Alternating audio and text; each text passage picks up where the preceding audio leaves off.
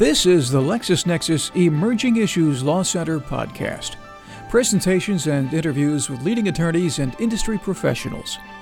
On this edition, Greg Sanderson and Jonathan Wilson on alternative fuel and biodiesel tax credits. The opinions expressed by guests interviewed on LexisNexis legal podcasts do not necessarily reflect those of Reed Elsevier Incorporated, LexisNexis, subsidiary companies, shareholders, employees, or customers, and should not be considered legal advice. Greg Sanderson and Jonathan Wilson are with the firm Taylor English Duma in Atlanta. Mr. Sanderson provides legal services to businesses as general corporate counsel and special tax counsel focusing on structuring business transactions to minimize taxation. Much of his practice is in the area of alternative energy development, where he helps clients qualify for tax credits and incentives. Jonathan Wilson is a member of the firm's Business Transactions, Corporate, and Taxation Group, whose practice includes corporate securities, corporate finance and governance, mergers and acquisitions, and intellectual property. He's represented both Fortune 100, middle market, and startup companies in transactional matters for more than 17 years. Gentlemen, thank you both for your time and for appearing on this LexisNexis Legal podcast. Mr. Sanderson, let's start with, if you will, a brief overview of just what are alternative fuels. Well, for the tax credit world, there's alternative fuels. The original ones were alcohol fuels. Uh, the most well known, I suppose, is uh, ethanol, largely from corn, but there's other sources, agricultural sources of ethanol. There are some other categories, biodiesel, which is made from oils. Uh, that is a, another up-and-coming fuel. Uh, these can be used as neat fuels in their in their pure sense, or they can be blended as additives with uh, diesel or gasoline. There's a few others, cellulosic fuel, which is basically could be alcohol or it could be some sort of oil derived from cellulosic material like wood or uh, cellulosic biomass, not the grain portion, but the stick and leaf portion. Do you have any to add, Jonathan? Yeah, uh, you know, it's just amazing the the creativity that comes out of out of the engine of commerce when there's a way to, to make money on things. I have seen alternative fuels generated from waste oils, uh, including waste oils derived from uh, uh, from poultry waste, the waste that comes from, from actually harvesting uh, poultry, to waste oils that are collected from uh, the rotisserie grills in supermarkets.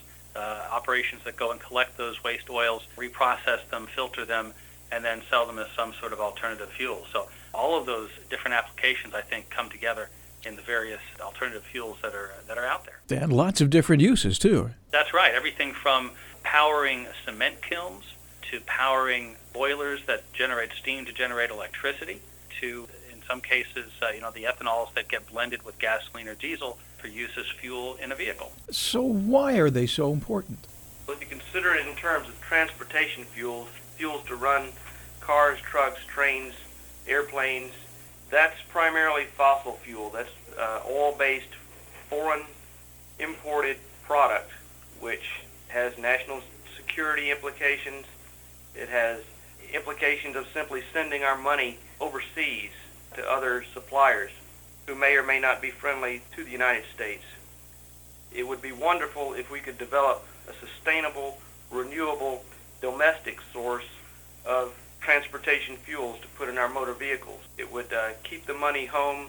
It would keep us from being subject to security issues from importing some 60% or more of our transportation fuels as we do now, if we could take a chunk out of that, that that's a major policy initiative that if we could solve, for instance, uh, Brazil uses ethanol from, of course, they have a different source, uh, but gas, corn, I mean, uh, sugar-based ethanol. It's cheaper than corn-based, but they they import uh, very little foreign oil. Right. And in, in addition to the energy independence argument that, that Greg described, you know, there's also the sustainability and, and carbon neutrality argument. And, uh, you know, I, I think climate change is, is a topic that has a lot of controversy attached to it right now. And I don't think you have to be on one side or the other uh, of the climate change argument to recognize that a way of doing business that produces less in terms of gaseous emissions is better than one that produces more in terms of gaseous emissions. And most of the alternative fuels in contrast with petroleum-based fuels, produce fewer gaseous emissions. A lot of the, um, the ethanol plants, for example, that, that are getting built today are being built with carbon sequestration already built in, so they will be releasing uh, almost nothing in terms of uh, carbon dioxide and others. In addition, under the rules of uh, carbon accounting, the CO2 emissions that uh, result from agricultural-based fuels don't count towards uh, man-made CO2. The, the theory being that you know, if the tree falls in the woods and, and rots on the floor of the forest, it's going to produce CO2 naturally in, the, in its rotting process. But if we take that same tree, chip it up, and reduce it to fuel, that same amount of CO2 is emitted. It's just emitted more quickly. So it's net net, no new uh, CO2 is emitted uh, from the alternative fuel process. Mr. Sanderson, could you talk about some of the incentives that uh, exist for alternative fuels? Sure. There's the incentives are broken into two baskets, I suppose you could say. One is an income tax credit, which is reported on your income tax return. You you fill out your return, compute your tax, and then the credit would come directly off your income tax liability. The second category, and the more prominent actually, is uh, excise tax credits. Fuels used used in, in the transportation industry are subject to excise tax, and alternative fuels have credits that offset that excise tax. However, many times the credit is larger than the tax. For instance, you might have a tax on a fuel, diesel type fuel of 24 cents, just for illustration. Credit for that might be 50 cents or a dollar. So your credit is higher than your tax excise tax liability. What the government has said is that these are refundable credits, so that instead of not having to pay the tax and just not getting any additional benefit, the government will, will offset your 24 cents per gallon tax in my example. And if you have a 50 cent credit, they'll refund you the 26 cents as a payment. And you can apply for that quarterly or sometimes every two weeks and get your payment electronically. So that type of credit, the excise tax credit, is a very nice subsidy for these types of fuels. And basically the fuels are um, three categories. Alcohol, which is primarily ethanol, biodiesel, which also gets a credit. The ethanol gets very various amounts based on their percentages. If you're 190 proof, you may get 45 cents a gallon. Biodiesel, on the other hand, may qualify for $1 per gallon. There's another fuel special category which could be either oil or alcohol, which is cellulosic biofuel. That gets a dollar one per gallon. The alternative fuel credit, which has a whole host of fuels, some are oil-based. They can be uh, biomass liquid fuels, basically, qualify for that. They get 50 cents a gallon. Are these new programs? Are these new incentives? Or, or have these been around for a while? That's a great point. I think in the popular media, there's the impression that alternative fuels are, are a new thing, that they're sort of a fad. Uh, but really, we've had incentives for alternative fuels since 1978. A lot of the, the cellulosic uh, ethanol programs we were talking about have been around for more than 100 years. Yeah, people were creating uh, ethanol uh, in the 1800s during World War II when, when Germany lost control of its uh, oil pipeline through the Mediterranean. They actually began uh, producing ethanol by fermenting potatoes for, uh, for their war effort. So this is actually nothing new at all. The only thing that's new is the way we are beginning to use ethanol and other alternative fuels with greater frequency uh, in our vehicles. Back in 1980, Congress and the, through the Department of Energy did a survey to see what the total ethanol production capacity was in the United States. And they came up with a figure of about 50 million gallons a year, the total capacity of the U.S. in 1980. There was uh, something called the Energy Security Act of 1980 that offered some insured loans for small ethanol producers and up to a million dollars in loan guarantees for ethanol production projects. Since that time, there have been ethanol and alternative fuel related subsidies in the tax code without fail. Uh, they've taken different forms and have had different shapes and sizes, but they, over the years, they, they've always been there. Most recently, in the Energy Policy Act of 2005, under George W. Bush, there were a variety of uh, excise tax credits for, as Greg, Greg mentioned, uh, alcohol, alternative fuels, uh, and biodiesel. The alternative fuel credits are set to expire, most of them at the end of this year, 2010.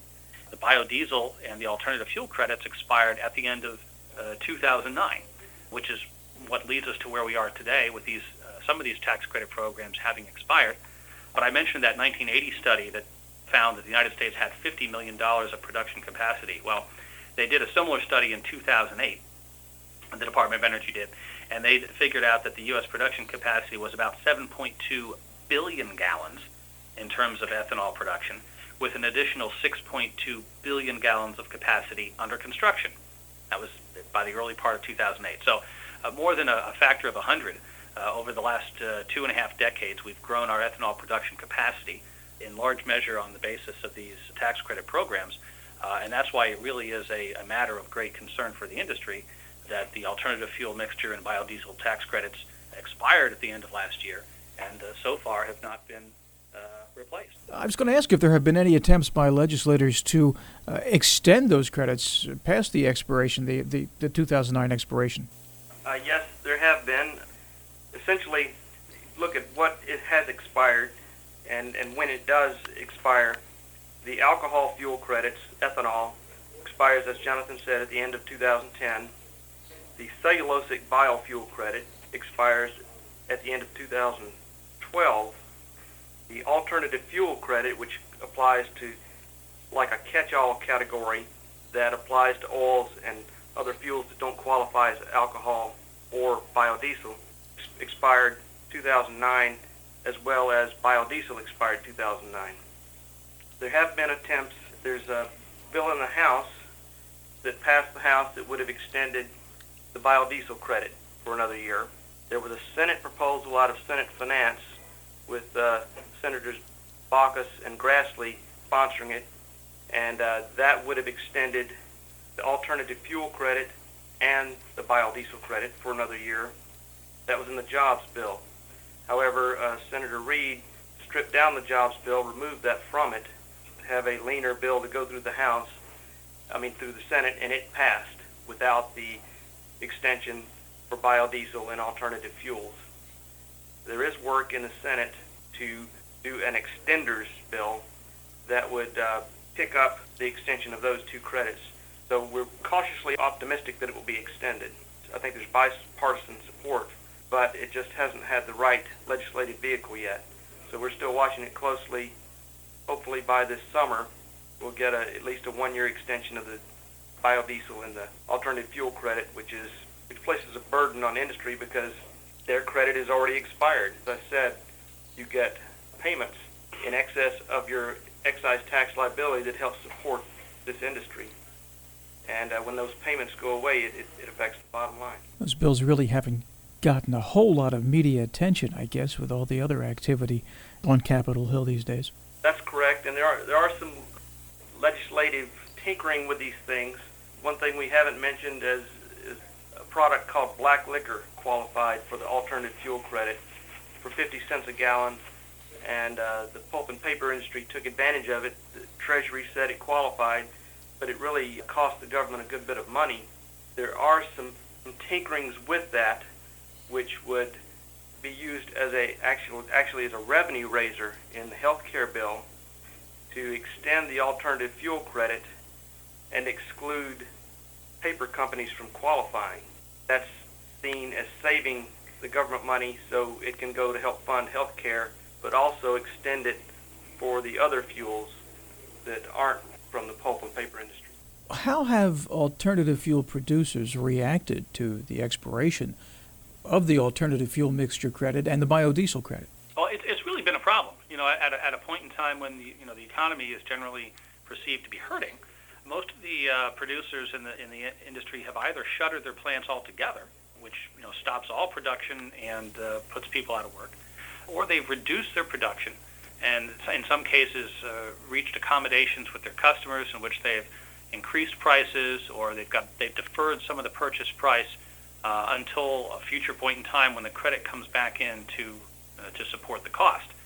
So in the short run, it's it's very much devastating to the industry, and in the longer run, it becomes even more problematic as a matter of public policy you know, if public policy is to encourage the development of alternative fuels and to encourage the the development of alternative fuel producers, you need to have some sort of stable regulatory environment where uh, producers know what they're going to be entitled to, and their investors and their lenders are able to build out long-term financial models based upon the price that they can realize for the product and the level of governmental uh, support. Uh, at this point, even if Congress were to turn on a dime in the next few weeks and pass an extenders package, that law wouldn't take effect until, say, April, which gives us eight months of coverage until it expires again at the end of 2010. So if you are an investor or a lender into the alternative fuels industry, how do you take account for the value of that subsidy if you have a five, six, or 10 year model for your factory? It's really hard to develop a long-term value proposition for your, your client, for the producer, if you don't know whether there will be any federal support available, or if so, what that federal support, what form that federal support will take, what the requirements will be, and whether those requirements will apply to this particular producer or not, or what other steps would need to be taken to comply. It's the uncertainty, really, that makes it really tough for capital to form around these alternative fuel producers. You know, at, at this point, the alternative fuel industry is uh, is really on its heels because the the biodiesel and alternative fuel credits have been stripped away. I think we're all cautiously optimistic that those credits will come back at some time during 2010 but the most likely extension would be one that would extend them through the end of 2010. And at the end of 2010, they would expire again, along with all of the alcohol credits, which expire for the first time at the end of 2010. So when should the industry expect to see new legislation for both the alcohol credits and the alternative fuel credits if they were extended? Well, it's going to be really tough to see a new uh, alternative fuels uh, legislation uh, in the second half of 2010 because it's going to be an election year. So in all likelihood, we would see all these tax credits expiring at the end of 2010, with a new Congress to take uh, take their seats in uh, the early part of 2011, uh, and perhaps act on those tax credit programs then. Uh, you know, I, we're lawyers, not politicians or political analysts, but you know, who knows what the political makeup of Congress will be uh, after the 2010 elections and, and what will be the, the key issues that motivate that Congress and what will be their priorities. If their priorities include encouraging the development of alternative fuels and capital formation in the industry, you would hope to see some sort of longer term approach uh, that set in place uh, some sort of uh, incentive program for a period of several years.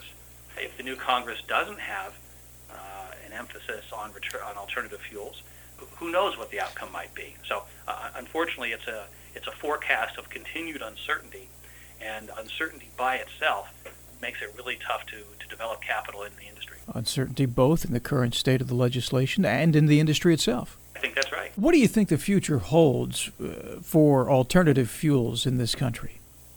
Well, I think that the future could be bright. I think Jonathan just pointed out some some issues we have with this temporary extension legislation. If we could have a comprehensive evaluation of these fuels and what they add to our domestic fuel stability and environmental issues. Have a, a scheme where you could look at what their values are, and right now we have a uh, hodgepodge, basically. We have income tax credits of varying amounts, and we have excise tax credits of varying amounts from 33 cents to $1.01 per gallon. And they all have different rules. Some can be burned in boilers as industrial fuel and qualify. Some have to be put in tanks. If we could have a comprehensive legislation to put all these on parity with each other and let each one get a designated amount of subsidy and compete and let the best technology win, I think we could have a long-term sustainable industry. If we don't get long-term extensions of, of legislation, I think the future may not be so bright. It, it's a stop and start situation. And it, it's really ironic that we would be at, at a crossroads at this point when it comes to alternative fuel incentives because we're also at a technological crossroads. Uh, I mentioned that ethanol has been around for more than 100 years. Most of the ethanol that we've produced in this country over the past 100 years uh, has been grain-based ethanol, uh, ethanol that comes from a feedstock that competes with our food sources. I think most industry industry analysts would agree that we're really right now at the point of turning the corner on producing ethanol from cellulosic material. that is from non-food-based woody biomass, you know, wood waste and, and grasses and the like. If the technology bears, uh, bears fruit, pardon the pun, uh, then that technology has the potential to produce a, a great long-term sustainable energy source in the form of ethanol produced from cellulosic biomass. And just at the point where we're starting to turn the corner on the technology, the uncertainty uh, pops up around the sustainability of the, the excise uh, tax credit programs. So it's, uh, it's really unfortunate and ironic. We haven't even touched upon some of the more uh, experimental forms of alternative fuels, including biodiesel generated from algae, uh, other forms of even higher caloric fuels generated from, from algae and other feedstocks. They're a little bit more at the experimental stage, but there are people out there that think that the potential we see in cellulosic ethanol is going to be surpassed by the, the production potential of algae-based fuels. Uh, you know, with cellulosic ethanol, you're dependent upon the long-term production of woody biomass from the soil. With algae-based fuels, we could be producing uh, billions of gallons of fuel without taking up any valuable land and without impacting our, our living area at all. Unless there's a long-term legislative mandate creating uh, support for the formation of capital around those uh, those industries and around those technologies, it's really questionable whether those technologies will become commercially viable uh, in the near term. Kind of like the old two steps forward, one step back. Just as we're ready to break through with something, uh, there's something holding us back. Uh, that's a very good way of putting it. Yeah. Well, gentlemen, thank you very much for your analysis of these issues. There's certainly a good deal going on and a lot to consider. And I look forward to having you back on a, future program to provide an update and discuss these issues further. Thank you for being part of our LexisNexis podcast. Thank you. You're certainly welcome. We've enjoyed Greg Sanderson and Jonathan Wilson of Taylor English and Duma in Atlanta. This has been the LexisNexis Emerging Issues Law Center podcast. Visit the Emerging Issues Law Center and all our communities at www.lexisnexis.com/communities. The LexisNexis Emerging Issues Law Center podcast, copyright 2010 by LexisNexis, a division of Reed Elsevier Incorporated. LexisNexis, Total Practice Solutions. This is Steve Bursler. Thank you for listening.